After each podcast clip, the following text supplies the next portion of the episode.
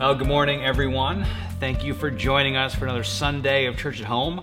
If it's your first time, uh, I'd like to introduce myself. My name is Albie Powers, one of the pastors here at Elm City Church. And again, really excited that you joined us uh, online for Church at Home. A few years ago, Simon Sinek, he wrote a book called Start With Why. It was actually a great TED Talk as well.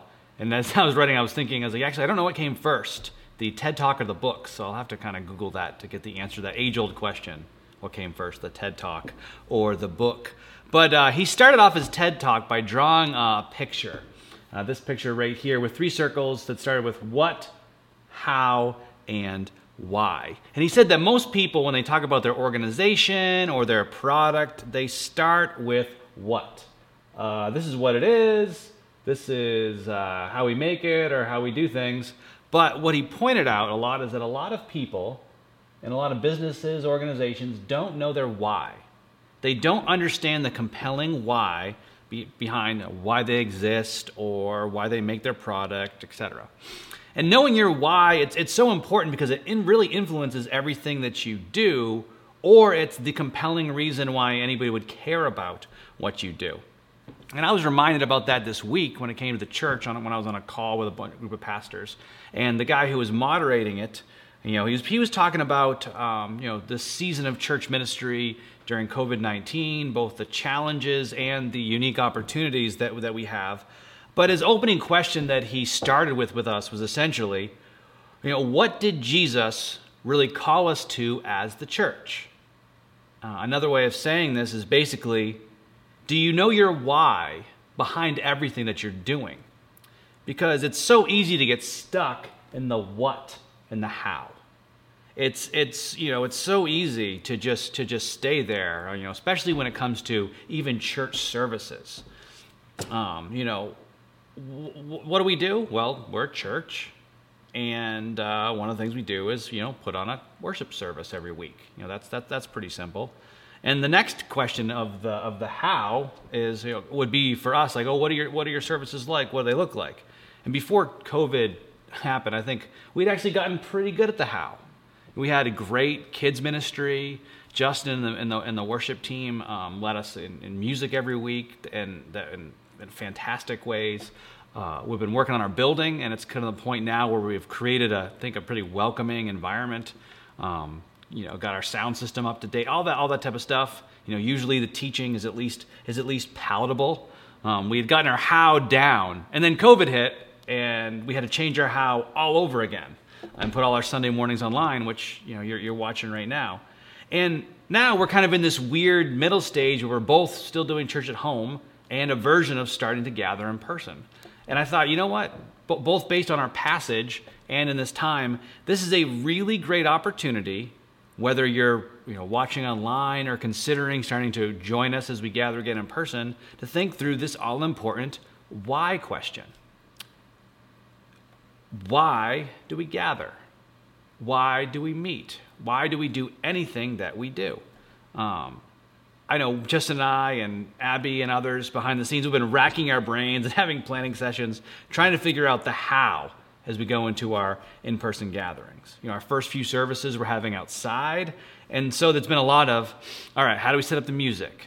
And how do we do singing? And how do we keep the chairs lined up so there's distancing? And how do we project the lyrics and how do we put up tents with enough shade? You know, there's how, hows all over the place. But in all of that, it's really easy for us to lose track of the why.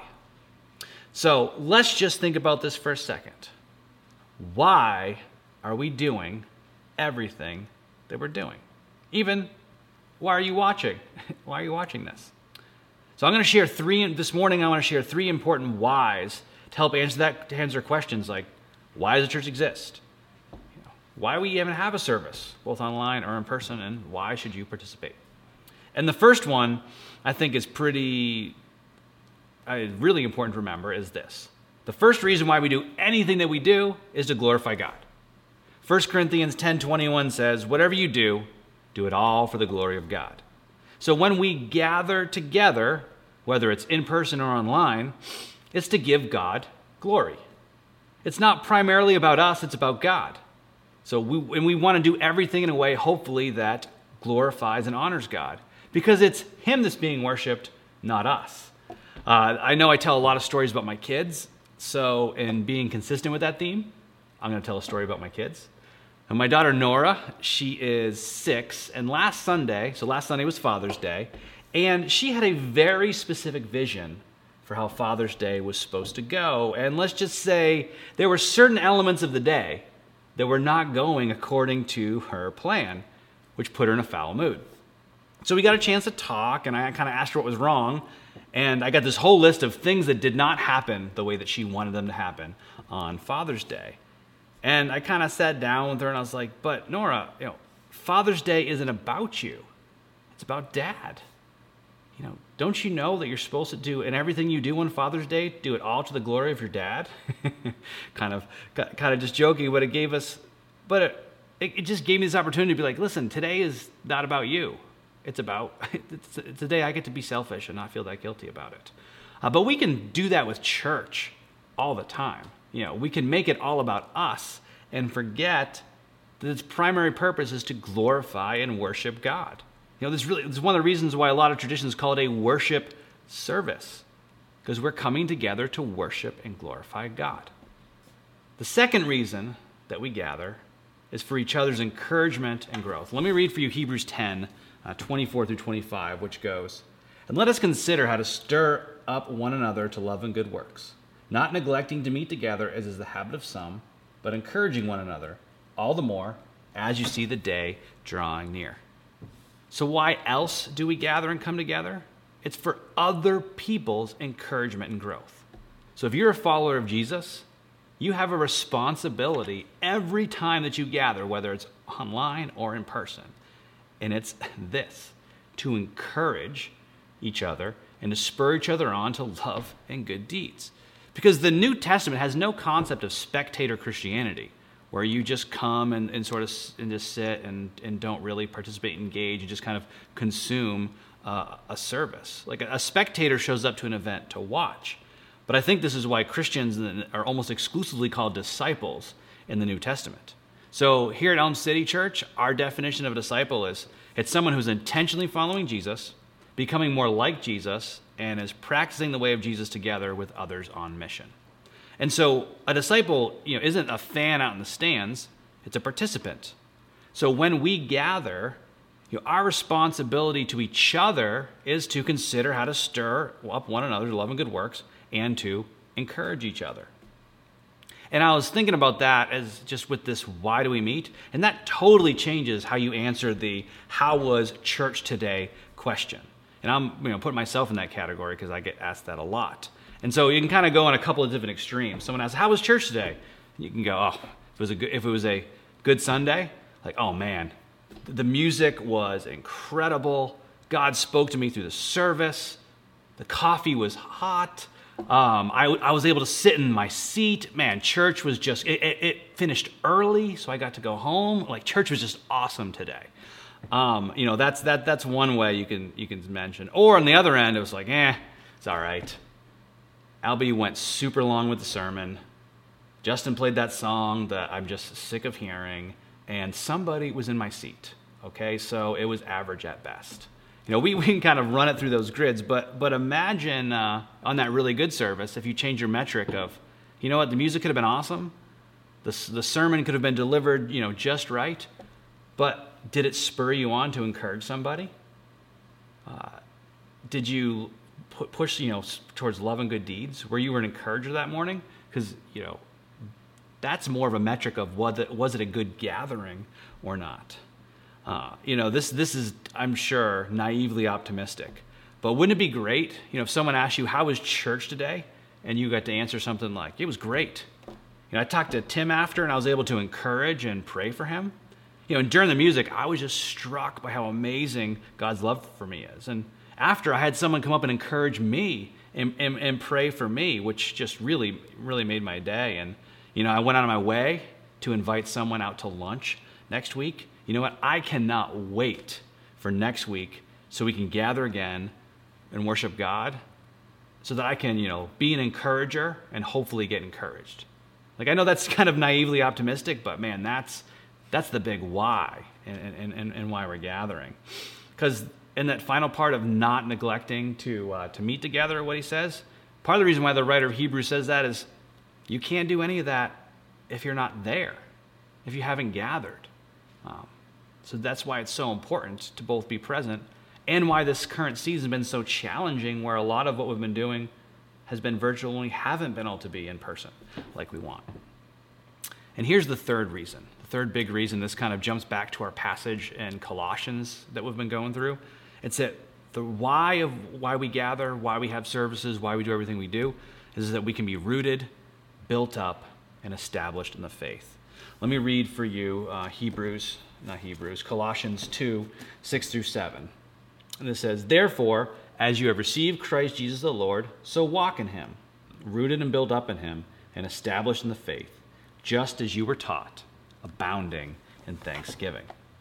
So, Paul, he's writing to Christians in this letter, and he's essentially saying this What you've been rooted in, continue in. Therefore, then, as you've received Christ Jesus the Lord. And he's talking about both the content of what they received, the content of the gospel, but also the person of Jesus. Because Christianity isn't just about believing the right facts, it's about a relationship with the living God. Which is why through Colossians and the other New Testament letters, Paul talks over and over about Christians are people who are in Christ. But what does it mean to, when he says receive Christ Jesus as Lord? You know, Lord is an important word here because a Lord is someone that you give your ultimate allegiance and obedience to. So this is to receive Christ Jesus as Lord is so much more than just, you know, accepting Jesus into your heart or saying saying a, a one-time prayer. It's about a life of allegiance and obedience to our rightful king and ruler. So Paul is writing, he's saying, you know what, this church, many of you have done that. You have believed the good news, and he is your Savior and Lord. But you know what?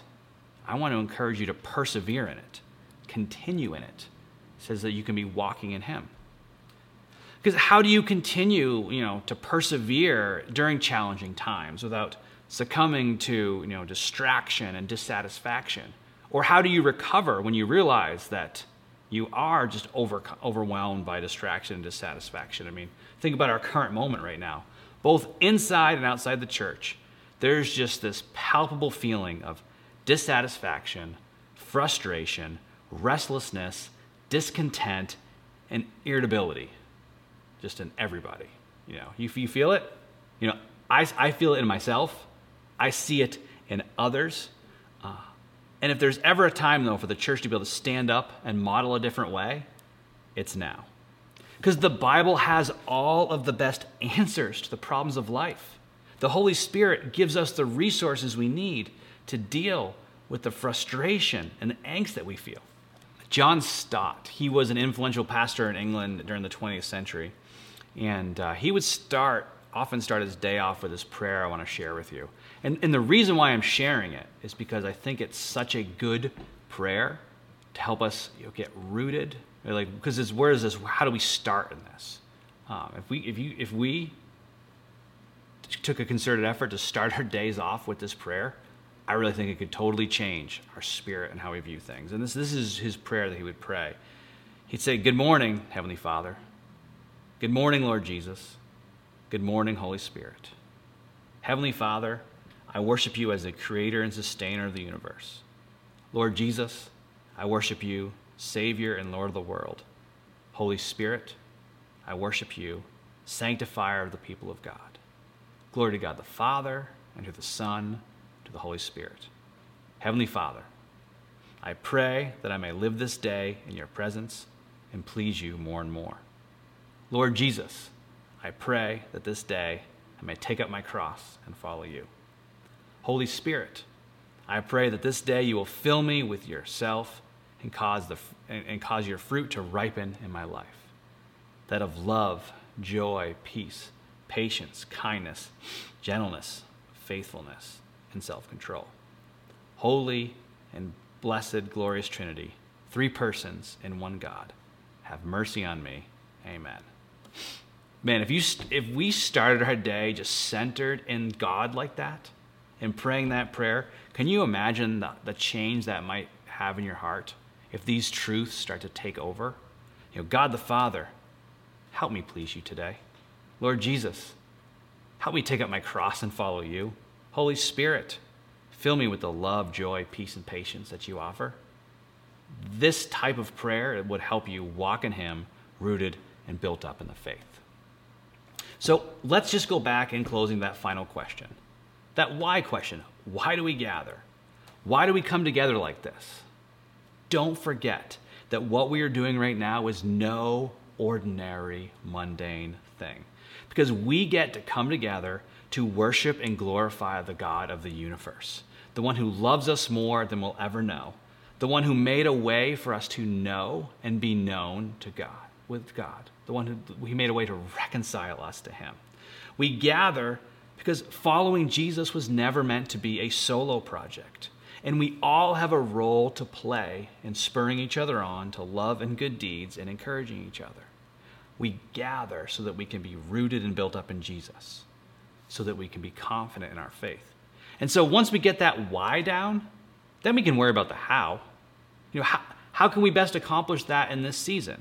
You know, we can do that on a lawn, we can do that in the building, we can do that in somebody's house. If we're intentional about it, we can do that online. Because the question we're trying to answer in the, you know, when what Jesus has for it isn't how can we put on a service? It's how can we glorify God in all that we do? How can we best spur each other on towards love and good deeds?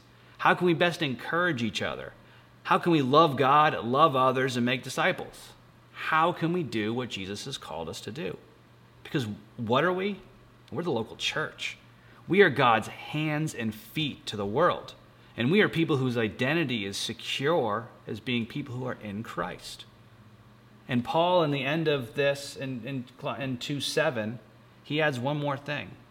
And it's how do we know that this has really taken hold in our lives? He says the true test of this and the true kind of revealing of whether this is really kind of living out in your life is thankfulness. He says the fruit of your life, of those who are rooted and built up, will be one who are abounding in thanksgiving. And this word abounding is the image of a river overflowing its banks. That's what, that just thankfulness is just spilling out everywhere. So, followers of Jesus, don't forget, especially now when you're going to be tempted towards dissatisfaction and angst and frustration, don't forget what you have to be thankful for. Because you have been rescued from an eternity apart from God because Jesus died for you. You can live for Him because the Holy Spirit lives in you. You can love others no matter how they respond to you because your identity is secure as being in Christ. And you can be a part of the local church so you don't have to go at it alone. That's some good news. And we can be thankful for that. So, as, we, as we're going to close after this in one more song of worship to God, I just want to leave you with three questions to think about uh, to talk with you know this week or some others, and they're this. Uh, one, what are you thankful for? Secondly, who in your life could you encourage? And how can you spur and how can we spur each other on towards love and good deeds? We figure those things out, it's going to be a good service no matter what. So let's pray. Lord, I thank you for your church. I think you can take all sorts of forms and help us not forget our why why we exist, why we come together to glorify you, to spur each other on to love and good deeds and encourage each other, and that we can be rooted and built up in the faith. So as we move forward, I pray for our church that we would model unity, model a love for you, and be a great witness to our community about who you are and what you've done. You might pray. Amen.